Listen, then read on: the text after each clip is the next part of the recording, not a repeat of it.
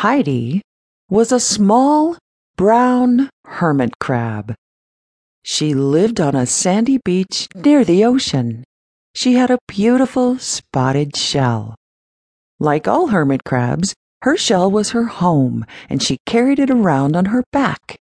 Her shell helped her hide from enemies, and she loved it.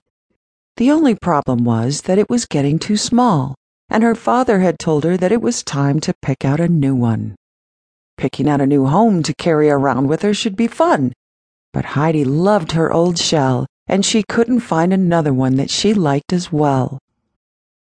Heidi's parents had taken her all along the beach looking for a new shell.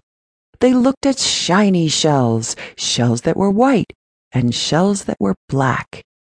There was even one shell that was blue, but none of them were good enough.